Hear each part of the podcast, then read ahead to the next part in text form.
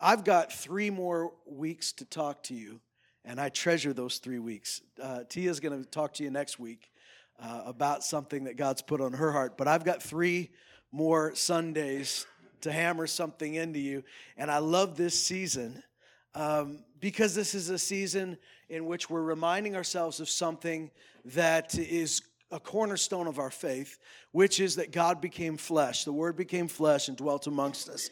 That Emmanuel, God is with us. God came to be with us. And so, what we call this season, you might call it the Christmas season. What we often call this season is the Advent season. Uh, and some of you might have grown up in the church setting. Some of you might not have. Some of you might have grown up in, in, in more of a liturgical setting, uh, a little bit more let's say quiet than what you experienced this morning. Um, and you might have celebrated advent and just thought well we don't do that here. Uh, we don't light the candles like, like they did at my old church or whatever. Well the truth is is that we all celebrate this differently. And here's what i believe. I believe that feasts are not only scriptural but they're, they're god ordained. All throughout the Bible, when He wants us to remember something, He wants us to experience something, he, he gives us a feast, He gives us something to celebrate. Now, in the Old Covenant, we have those feasts. We, we have the Feast of Passover, we have the Feast of Booths, we have all these different feasts that were not only looking back to what God had done, but they were looking forward to a fulfillment in Christ, which is powerful. Because everything that God does, there's a reminder of what He's already done and an expectation of what He's yet to do. And so, what we don't have in the New Testament is we don't have a lot of the uh, a lot of the scripture in the New Testament is, is teaching, it's foundation. We don't have a lot of prescribed. You've got to celebrate this way. That's that's not what they did. And yet we have church history where we find out that the church celebrated in different ways. They celebrated the resurrection of Jesus. They celebrated the Passover differently. Now that the Passover is not just about escaping from Egypt, the Passover is about Jesus coming and not only dying for us, but rising again.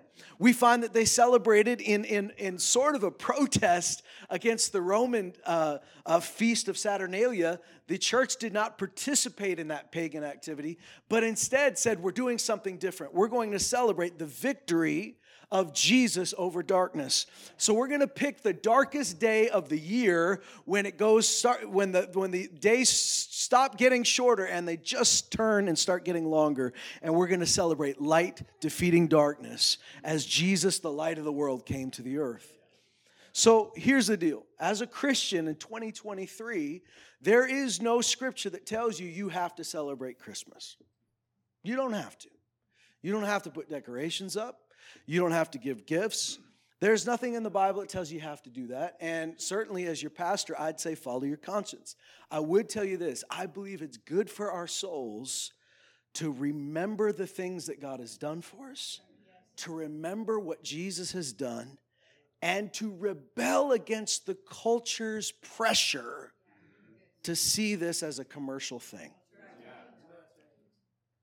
Because it's not.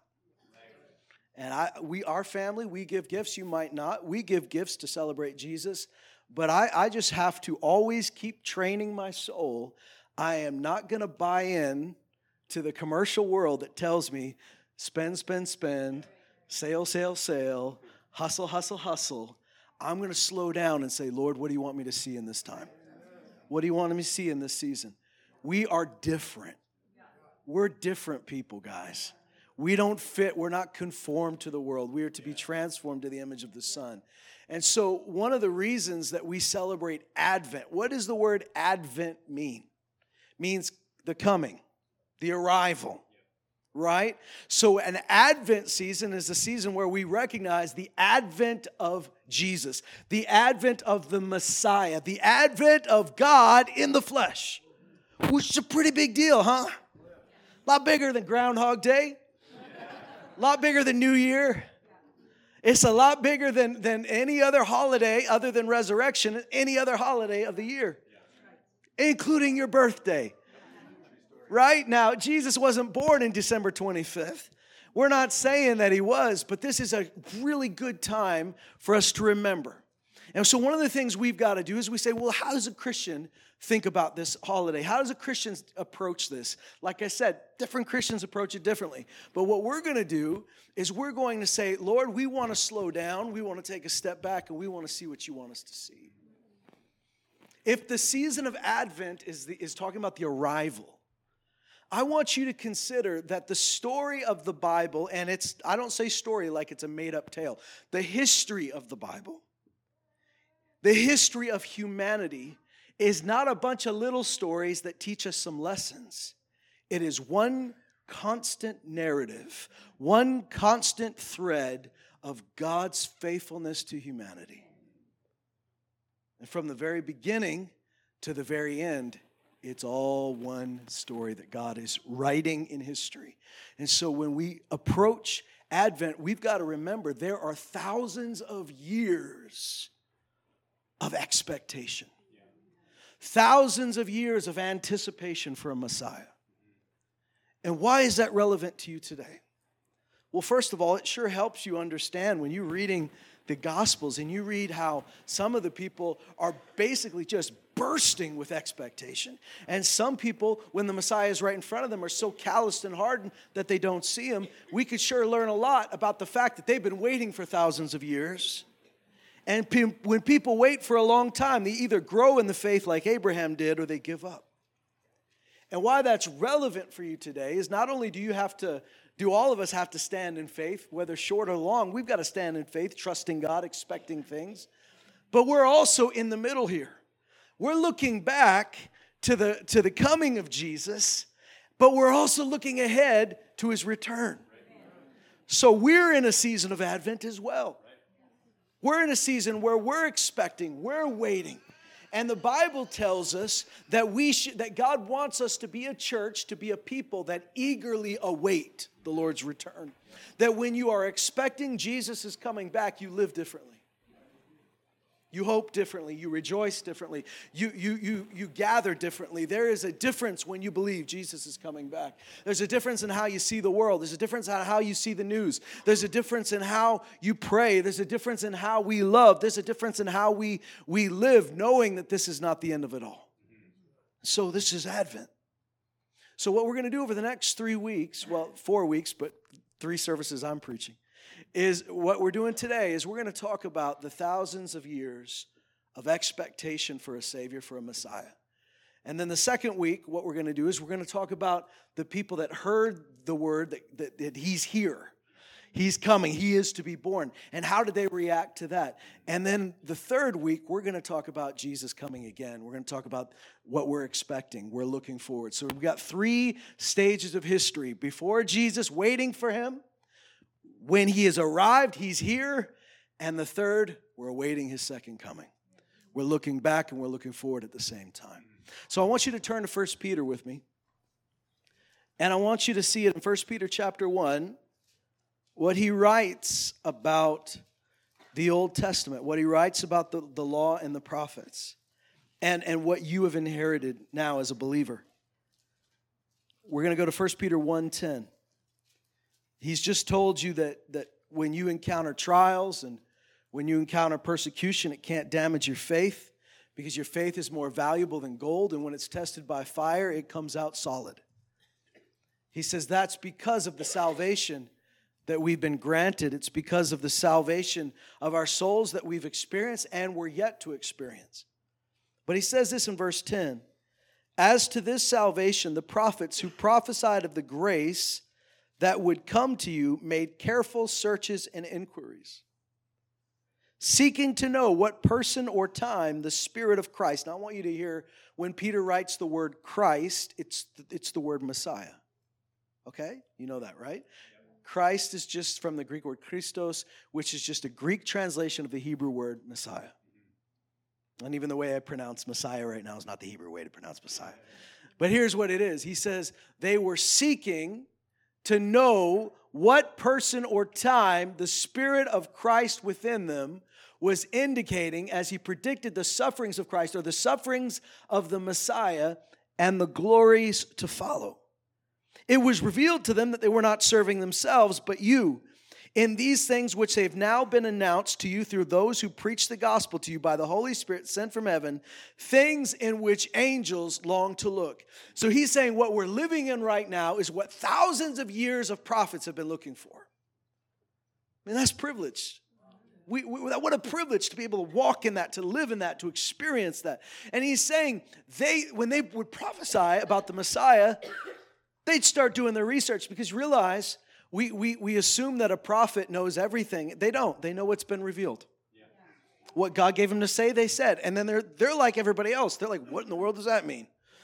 The Bible says we, right now, in this present age, we see through a glass dimly. We see through a mirror dimly. We, we, we don't see things perfectly clear yet because we're on this side of eternity. And so when the prophets would prophesy, can you imagine? They, this, the Spirit of Christ is speaking through them. And then they're going, this sounds amazing. When is this going to happen? I mean, when did this start? We look in Genesis chapter 3, and, and what Genesis chapter 3, verse 15, God says to, to Eve, and she's he's talking to Adam and Eve about the consequences of what they've done, the consequences of their disobedience and them allowing sin into the world. I mean, this is minutes. After, I assume minutes, we don't know how much time passed, but this is the first conversation they're having with God after they've sinned. The first one. The very first thing God says to Adam and Eve, He says, This is what's going to happen based on what you've done. But then He says in chapter 3, verse 15, He says, And I will put enmity between you and the woman. Now, who's He talking to right here? He's not talking to Eve. Now He's talking to the serpent. Now, we're not talking about a literal snake. Now, Satan appeared as a literal snake, but you know, you can go to the zoo right now and look at the reptiles, and that's not just a bunch of demons crawling around. Those are just God's creatures, right? If you have a snake at home, you're not hosting a demonic force. That's a nice critter, and we like snakes, all right? We like the good kind. But the serpent in the garden is not just any eh, ordinary creature. This is Satan. And so God speaks to Satan, and he says, I will put enmity between you and the woman. Thank God, right? Wouldn't it be worse if he said, I'll make you friends with women? That would be a problem. He said, And between your seed and her seed, he shall bruise you. Now, here's the thing I'm not going to get too deep in anatomy here, but seed doesn't come from a woman, seed comes from a man, yeah? Or uh, let's just go to plants or animals, right? There, there's an egg and there's a seed. Which one comes from which? So, why does he say seed? Well, of course, he's talking about descendant. But I think it's deeper than that because you know that Jesus is the only human being ever born in history without an earthly father. And so he, he was born of a virgin, and the Holy Spirit put that child in that woman. So when it says the seed of a woman, that's something you might not have said normally. But there's he's not saying to Adam, your seed, even though Jesus is the descendant of Adam, he's talking to Eve. He says, or he's talking to the serpent about Eve. He says, and I will put enmity between your seed and her seed. He will bruise you on the head, and you shall bruise him on the heel. Another translation says, He will crush your head. And that's the reality of what Jesus did, right? Jesus' his heel was bruised, right? He was he was tortured, he was he was beaten, he was cruelly executed, and yet he crushed the head of the enemy. And the Bible says the God, the God himself, the God of peace will soon crush Satan underneath your feet. This is a reality. So the first conversation God has with people after they've sinned is this is not the end of the story. There's a redeemer coming. Hundreds of years later, like seven centuries maybe approximately, Abraham comes along and God says, through your descendants, I'm not just gonna bless your descendants, I'm gonna bless all the nations. And he gives a promise that through this promised child, he tells a, a, a, man and a woman who've never been able to have kids, through your kids, through your descendants, there is going to come a descendant that's going to bless the world. When we get to Moses, he says to Moses, through Moses to the people of Israel, I will raise up a prophet like you amongst your own people, and you're going to listen to him. When Balaam tried to prophesy evil over Moses and, and the Israelites, instead, he sees a picture of the Messiah. In fact, let me read it to you real quick. It's in, it's in uh, Numbers, or sorry, Deuteronomy. In Deuteronomy 18 15,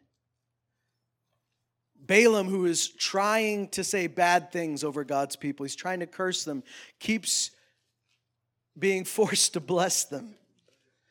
And can you imagine this mercenary, sellout, just bad intention, bad hearted prophet that we would say, No way do you ever get to speak in our church. I don't care what the donkey said, we're not listening to you. This is a dude who, who is willing to take a bribe to curse God's people. But at least he has enough integrity and sense of self preservation to know I can't say what God didn't say. So he keeps getting himself in a position where he goes, Let me try over here. Let me try to prophesy from a hill. Uh, maybe if we offer some animals or something.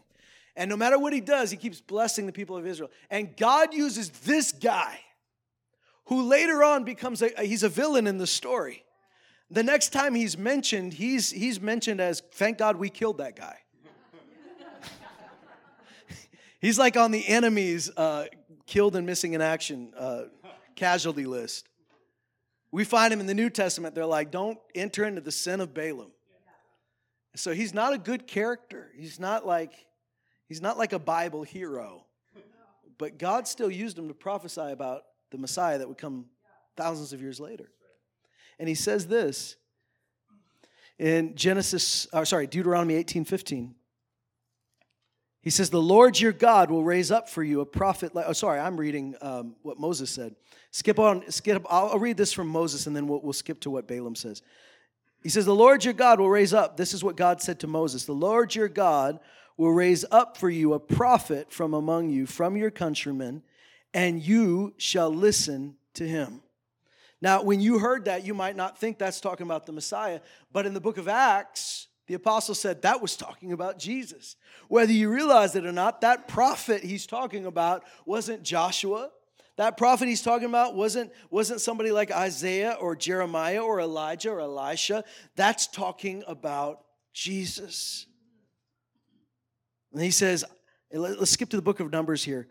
He's going to say to Balaam, through Balaam, in Numbers chapter 24.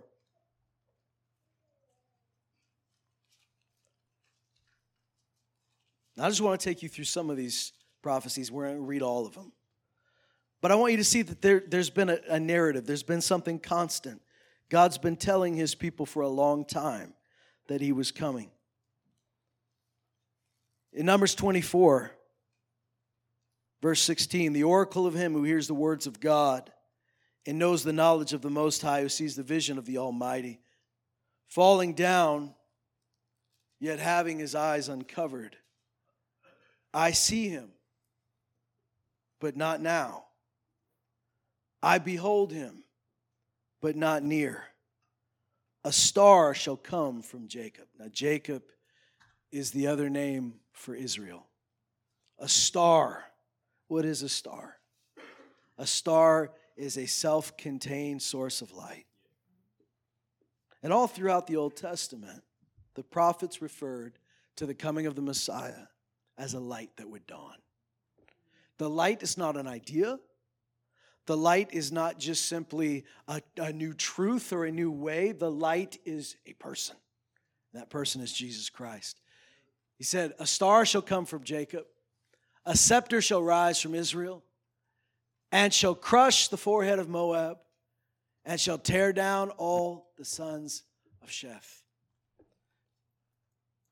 Edom shall be a possession. Seir, its enemies, will be a possession, while Israel performs valiantly. One from Jacob shall have dominion, and will destroy the remnant of the city. It may very well be that this verse itself was something that Daniel carried with him to Babylon and when he was made chief of the Magi, taught them these prophecies. And it could very well be, now I'm not telling you this is for sure, you take this and judge it for yourself, but it could very well be that the Magi, hundreds of years later, kept these prophecies and were looking for a star. And God led them to the manger, not to the manger, but to a house where young Jesus was staying. This is this is this is telling us that this is more than just something that happened all of a sudden. Out of nowhere, Jesus came. It wasn't out of nowhere. And so, how do people, like, like you go all the way from there and you go to the Psalms? God says to David, he talks about the Messiah. He talks about him being a king. In fact, let me read this to you in, in, in Psalms uh, chapter 110. I'm going to read it quick because we want to get through this. But Psalm 110, he speaks of a king. He says, The Lord says to my Lord, and the apostle said in the book of Acts, Well, who are they talking about? He said they weren't talking about David because David says, My Lord, the Lord says to my Lord. And so the apostle said on the day of Pentecost, he wasn't talking about himself, he was talking about Jesus. The Lord says to my Lord, Sit at my right hand until I make your enemies a footstool for your feet. The Lord will stretch forth your strong scepter from Zion, saying, Rule in the midst of your enemies. Your people will volunteer freely in the day of your power. In holy array from the womb of the dawn, your youth are to you as the dew. The Lord has sworn and will not change his mind. You are a priest forever according to the order of Melchizedek. The Lord is at your right hand. He will shatter kings in the day of his wrath. Listen to that. So he tells us that there's somebody coming that, that is going to be the Lord. There's somebody coming that's going to be a king. And there's some, this king is not just going to be a king, he's going to be a king and a priest, which is something that David didn't experience because David was in, was, was uh, in the tribe of Judah. David was a king, but the tribe of Levi was the tribe where the priests came from. Those two didn't mix, they kept in their own corners. But Melchizedek was the exception because he was the king of Salem he was the king of Jerusalem, and he came and Abraham gave a tithe to him. And the Bible says that Jesus, in the book of Hebrews, it quotes the scripture and says that Jesus was who David was talking about the, the king and the prophet and the priest, all put into one in the order of Melchizedek. Okay, so now David has said it. Then we skip ahead. I'm skipping a lot of prophecies, I'm just giving you some big ones. We skip ahead, and Isaiah says, Unto you a child will be born, unto you a son is given. His name will be called Wonderful Counselor, Mighty God, Prince of Peace. He talks about a, a, light dawning in a dark place. And all throughout Isaiah, he gives that in Isaiah 9. But if you read Isaiah 49, Isaiah 42, Isaiah 52, Isaiah 53, Isaiah 54, you see the story of the Messiah. Now, here's the deal, guys. This is what we're remembering in this season. This is what we're slowing down to remember. We are slowing down and disconnecting from what the world says this is all about. And we are entering to a worshipful approach where we say, let's remember, let's, let's live in the, in the moment, in the tension of that saying, we have a promise, and yet we're still waiting. Because we, as the people of God, cannot let go of the hope that He's coming again. And so when we go back and we remember what the Israelites must have felt like, how did they hang on for centuries? How did they wait for thousands of years for a Redeemer to come? By the time that Jesus came, you've got people that know all the scripture on this, they know all the facts, and yet they're not looking for Jesus at all. The, the people in Jerusalem, when the wise men came, when the Magi came to Jerusalem, uh, they said, Where's the king going to be born? The scholars said he's going to be born in Bethlehem. Not one of them cared to check it out. They knew that's where he's going to be born, but they honestly just don't expect it. When Jesus came and, and he revealed himself, and, and he's got his own disciples recognizing you are the Messiah, the Son of the living God, he's got the most educated religious leaders who know everything about the Messiah, know where he's going to be born, know what he's going to do, know the prophecies about him. And yet, when he's right there, they don't recognize him, they don't see him because they're not waiting in faith. Their waiting is, is a hopeless waiting. I don't know about you, but I think a lot of Christians, including myself at times, have said we're waiting on the God's promise. We believe God's promise, but you disconnected from it a long time ago. It's pretty quiet, and that's okay. It's not something you want to amen. You want to say, well, not me, not now, not ever. We have to learn how to be people of faith that wait and hope, that have expectation. The season of Advent is a season of building towards expectation. When I say Advent, what do you think about? Like most, just just randomly. When I say the word Advent, what, what comes to your head? Candles, calendars, right? Advent calendars, yeah? Right. You know, I was looking for an Advent calendar for my family. It was almost impossible to find one that had anything to do with Jesus. M&M and uh, Advent calendar, Super Mario Advent calendar. You know, I'm finding Advent calendars that, you know, I look at, I see one, it's like solve 20, it's a mystery that you solve over 24 days. And Tia and I said the same thing. Oh, cool. So it tells you about Jesus. Like, it, it, you, as you solve it, you learn about the story. No, nothing to do with Jesus.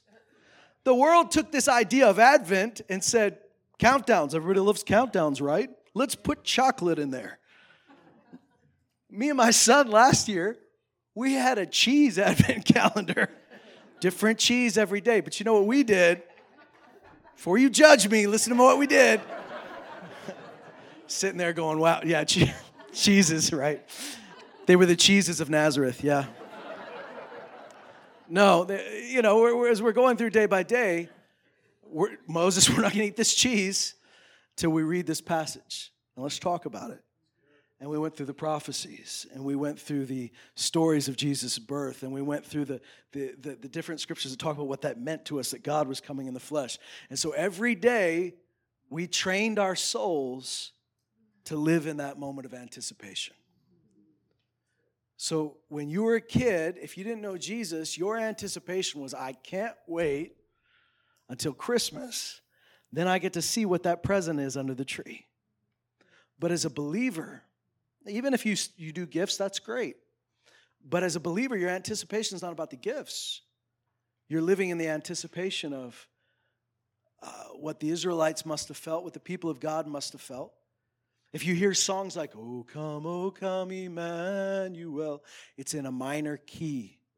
It's a mournful song until you get to the chorus Rejoice we hit a major key when we hit rejoice. We hit a major chord because that, that minor key was it, to their culture a key which, which spoke that the work was not done, it was not finished. And so we can't fully celebrate because the work's not done. And so those minor songs are songs of, of waiting, of, of tension. And yet here we come when, we, when, when Jesus is born and birth, uh, you know, his birth comes and Emmanuel is with us. Then we burst into major keys like joy to the world, the Lord has come, right? We have this major key celebration because we're not in tension anymore. What we've been waiting for has arrived.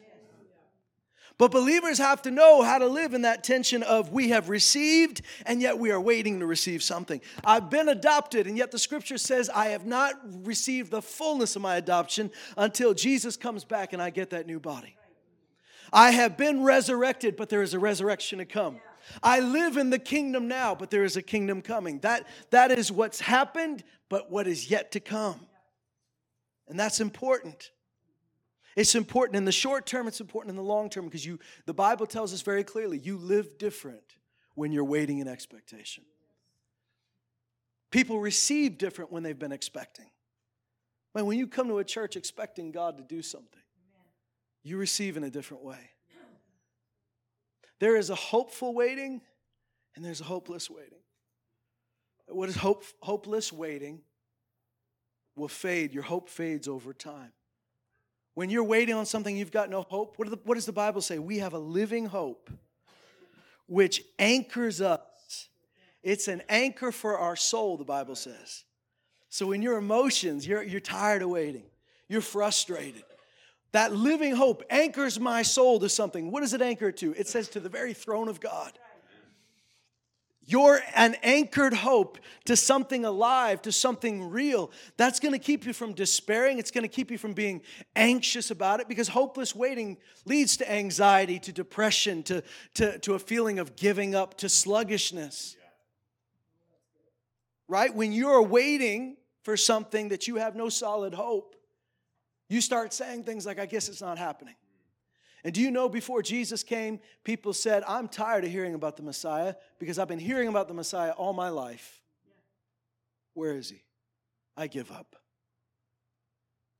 And when you give up, when the answer you've been waiting for for all those years stands right in front of you, you don't recognize it. Like the Pharisees, the Sadducees, and all the religious scribes and scholars looking at Jesus, going, Can't possibly be the one, because their heart was so hard. And yet, men like Simeon, women like Anna, shepherds in the field, believed this is who we've been waiting for. Mary, Zechariah, Elizabeth, men and women of God that didn't give up waiting, but waited in faith. A hopeless waiting will yield all those things, but a hopeful waiting, a waiting that's tied to a living hope, doesn't lead to anxiety. What does it lead to? Anticipation. I mean, let's talk about it for a minute. When your kids, if you do celebrate by giving gifts, when your kids see that gift under the tree, that anticipation builds over time because they know they're going to get that. They know that that day is coming. They know that's a reality. So they get more excited the more they wait. As a believer, how much more the promises of God? When we're waiting in faith, we're not despairing, we're anticipating, we're getting more excited. The Bible says that Abraham hoped against hope, he believed. And it says, without wavering in unbelief, he grew strong in the faith, giving glory to God. I've said this to you before, but let me say it again. When you're hoping with the world's kind of hope, the longer you wait, the less you're hopeful. But when you're hoping with heavenly hope, that hope against hope, the longer you wait, the more your faith grows. Hopeful waiting is a time of preparation. God's preparing you for what's to come. Why did God why did God tell them thousands of years, hundreds of years before Jesus? Why did God tell them I'm sending a redeemer? It didn't come in their lifetime. Hebrews 11 says all these died in faith, not receiving the promise. Peter writes, these prophets realized they weren't serving themselves, they were serving us. What benefit did it give them? Jesus said, Abraham saw my day and he rejoiced. So, what do we find? When you see the promises of God from afar by faith, instead of saying, Well, it's not happening in my lifetime, and leading to despair, it leads to joy. Abraham rejoiced. It led to joy in his life. It led to hope. It led to him making different decisions. The Bible says in Hebrews 11 if he had wanted to, he could have lived in the fancy house in the city. But instead, he chose to live in tents in the promised land because he was looking for a city whose builder is God. He was looking for something different, he was looking for the promise. And he said, having seen it from afar off, these people saw the promise from afar off and they welcomed it. I mean, that's what Jesus is talking about. Abraham saw my day and he rejoiced. He rejoiced. And, in, in a way, he even partook of something through spiritually, he partook of something he didn't actually get to see with his own eyes. David, when he's writing about God's forgiveness, some of those things he's writing are, are new covenant truths. Can you imagine being David? Writing a psalm and thinking you're writing about your struggle, and all of a sudden you're entering into the prophetic and you start speaking out and singing out what Jesus was going to go through on the cross. Can you imagine? And these men and these women looked and said, What in the world? Who is this guy? When's he coming? Why would God tell people so far ahead of time? Because we're meant to live in expectation. We're meant to live in hope. We're meant to live in anticipation. We're meant to wait upon the Lord. We're meant to not wait like the world waits, going, well, we'll see what happens. We're meant to wait like a dog waiting at the door for his master to come home. Ready, excited, living differently. That's what Advent is all about. You know, I, I, I find this season to be so rewarding when I intentionally train my soul. And you know, habits are good. Don't you know that? Disciplines are good.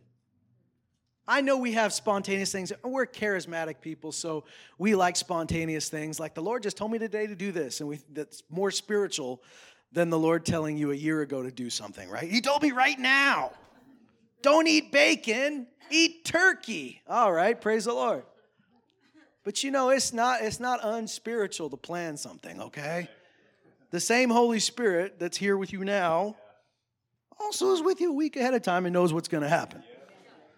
And there are godly disciplines. You know, you are participating in one right now. You came to church on Sunday. Did you wake up and just go, mm, Lord, where do you want me to go? Into the car, turn the ignition, turn the ignition. Take a left or take a take a left. No, you you have entered into a godly discipline of I'm going to gather with the saints on the Lord's day. That's what you do. How many of you, and don't raise your hand, just, you know, think about it. How many of you get up in the morning, you open your Bible every morning, you read the Word of God, you pray. Now I'm sad that I didn't tell you to raise your hand because that would have been fun. or depressing, depending on the answer. Maybe that's what I was worried about. I pray that you all would. Godly disciplines, godly rhythms, godly habits lead to fruit in your life, lead to joy in your life. And it trains your soul because the world is trying to train your soul all the time. You're bombarded with it. You're bombarded with, with advertisement. You're bombarded with, with media. You're bombarded with, with, with just people. And you're taught this is what we do, this is how we think. And so you got to retrain yourself. No, this is not how I live. I live different. I think different. I, I, I walk different. And one of the ways we do that is by these godly rhythms. We disconnect from the rhythm of the world and we enter the rhythm of grace. We enter, we take Jesus' yoke upon us, for his yoke is easy, his burden is light. We learn from him. And so, one of the ways we do that in this season, because come on, it is loud in this season, right? It is, it is all over. And, and you know, when Black Friday came along, which what in the world? We don't even have American Thanksgiving, but the day after American Thanksgiving, you better believe we're going to find what the sales are. And you, if you're not careful, that becomes the biggest thing of the season. I bought some things on Black Friday. It's not a sin. But I'm not going to let that be the center of my universe. I'm not going to let that steal my desire, my affection. So, what do we do? You know, that's one of the things that I said with my family. We, we say, okay, we're going to go through these prophecies. We're going to go through these words about the Messiah. And every day, we're going to we're going to enter into this anticipation. We're going to put ourselves in their shoes a little bit and say, What must it have been like to wait for the Messiah? Because it relates to me, because I'm also waiting for the King to return. And we train our souls. You know, what's brighter, the street light outside your window or a star in the sky? The star is so much brighter. I mean, not even close, right? A star is millions of times brighter than that dumb street light. And yet, when you're standing under that street light, when you're standing under a bunch of them in the city, how easy is it to see the stars? It's difficult, isn't it? The glory of the stars is obscured by some cheap little streetlight because you're close to it, right? The closer you are to something, the bigger it seems. But it's not actually bigger, right? That's just the fact that you're standing near it. And so when you're in the world and you're just looking and you're just dominated by entertainment or you're dominated by you're you're you're just just the ads all around you or the glitz and the glitz, you might start to think this is what this is about because you're standing close to it. When you compare what the world's offering you to the glory of God, they're not even close. You're comparing streetlights to stars. But sometimes you got to go to Elk Island National Park or you got to go to a ranch and some of our friends here that live in live in the country and you got to go outside and you got to park your car turn off your headlights and look up and go oh wow that's what those look like. What you're experiencing is the glory of something that's much bigger you know, the gravity, the, the law of gravity is a law that God put in place in the universe. He created the, the laws of nature. And so the law of gravity tells us that the greater an object's mass, the greater its gravitational force, which is why the moon rotates around the earth and not the other way around. But it also tells us that the further away you are from this object, the, the, the less that gravitational force is. So the, the further you get away, the less that gravitational force has on you. What you have to understand is that the kingdom of God is so much bigger than anything the world has. The glory of Christ is so much bigger than anything the world has, that it should be enough, it's got enough mass to it, that it should draw you into its orbit, and we're orbiting around Christ, and we're orbiting around his kingdom. We're seeking first his kingdom and his righteousness. As the song said, the things of this world are growing strangely dim. But you know, with enough distance, you start to think that this little object over here is bigger it's got your attention and it's bright. What you need to do, back away from that. Turn your eyes upon Jesus. Turn your eyes and say, no, no, no, this is worth waiting for. When the people of Israel, when the people of Judah specifically, were warned by Jeremiah if you guys don't change your ways, invaders are coming. They're going to haul you out of your land, they're going to take you as slaves to another land. They said, Doesn't feel like that. Don't believe it. And it happened. The Babylonians came, stole all the stuff from the temple, sacked the city, burned it to the ground, razed Jerusalem down to its foundations, took away the people and didn't even let them live in, in, in their homeland, took them back to Babylon, trained them in their schools, trained them in their ways. And the people of God said, they had some of their own prophets saying, Jeremiah had said, In 70 years, I'll bring you home. But the, the people of God had some prophets that weren't really accurate that kept saying to him, You know what? Don't settle down. Don't unpack your bags. It's only maybe a couple years, we're out of here. Don't listen to their governors. Don't do what they say. We're going to be back home in no time, in a flash. And Jeremiah comes along and says, by the Spirit of God, those guys are lying to you. Don't listen to them. They're not saying what God said. And he says in Jeremiah 29, you're going to be here for a while, so unpack your bags. Settle down, plant some gardens, raise a family, get to know your neighbors, pray for the prosperity of your city, which was Babylon. Have you ever thought about praying for Babylon? My goodness. But it's where they lived. He says, I'll bless your city, so I'll bless you. He says, And in 70 years I'll bring you home. For I know the plans I have for you, says the Lord. Plans for good and not for evil, plans to give you a future and a hope. Right? You will seek me and you'll find me if you search with me for, search for me with all your heart. So here's the Israelites going, the people of Judah going, so are we supposed to get comfortable or are we supposed to not?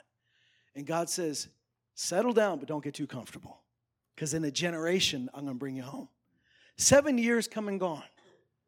Those 70 years come and go. And the people that were like, we're not settling in, we're not unpacking, we refuse to listen to the governors, we refuse to obey the laws, we refuse to do any of this, we don't want to get to know our neighbors because we're about to leave. Those people eventually become the same people that say, We kind of like it in Babylon now. We have Babylon stuff.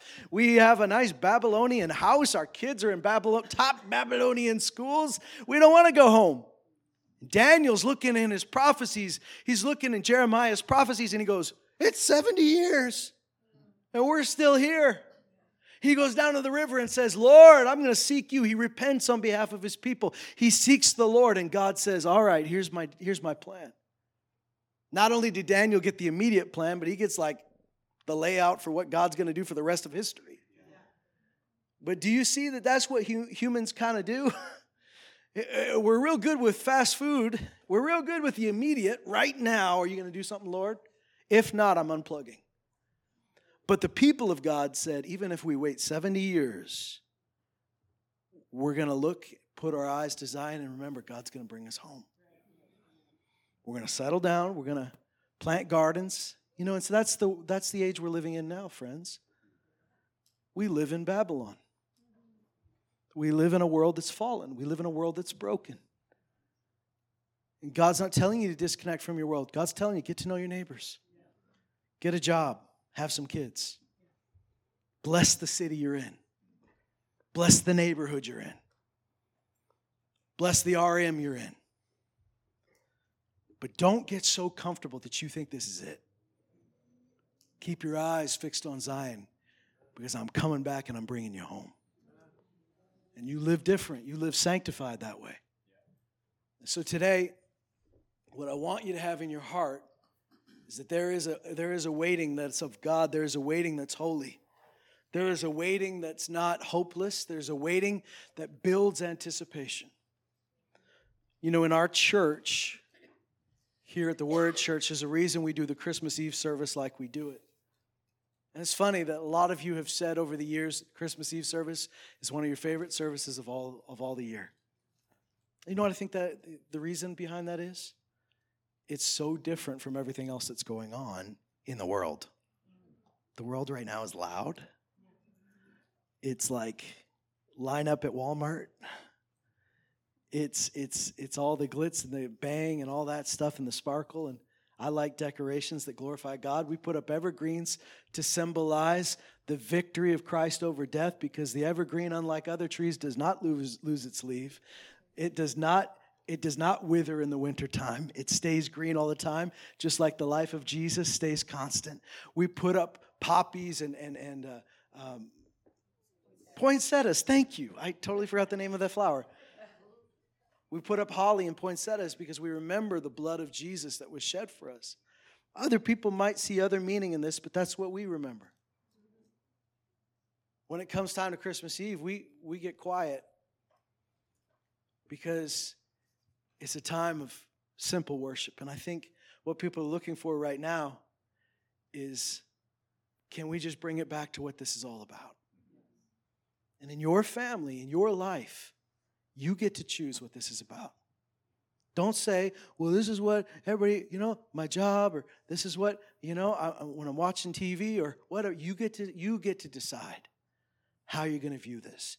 You get to decide how you're going to celebrate the, the fact that, that God became flesh. You get to decide how your family's going to see this. The world can't tell you how you're going to live your life. And so I encourage you, no matter how you celebrate Christmas, or even whether you celebrate it this time of year or not, however, enter into that worship of Advent, that expectation, that, that anticipation. Put yourself in that place where you say, This is what it's like to believe God. This is what it's like to hold on to promise. This is what it's like not to let go. This is what it's like for the people of God to say, I have seen. It may not be now, it may be far off, it's not near, but it's far. But a star will rise out of Jacob. And this is the attitude we have as believers as we await the second coming, the second advent of Jesus Christ. What a great time. And so we're celebrating this season, a season of celebration. I mean, if thousands of years have led up to that one moment, I'd say it's worth celebrating. Yeah. Right? I mean, that's why we feast, that's why we celebrate. You know, I tried to, I, I did this with my family. I don't know what you do, but I went back to the old ways uh, through Christian history where you know, Christmas Day was like the first day of 12. You know, 12 days of Christmas was not a countdown leading to Christmas. Christmas Day was the first one, and then it went all the way to what they called Epiphany. And so we said, all right, let's just, let's, Christmas Day is, is a start of something. We're to, we're to celebrate Jesus' coming for 12 days. Let's do that.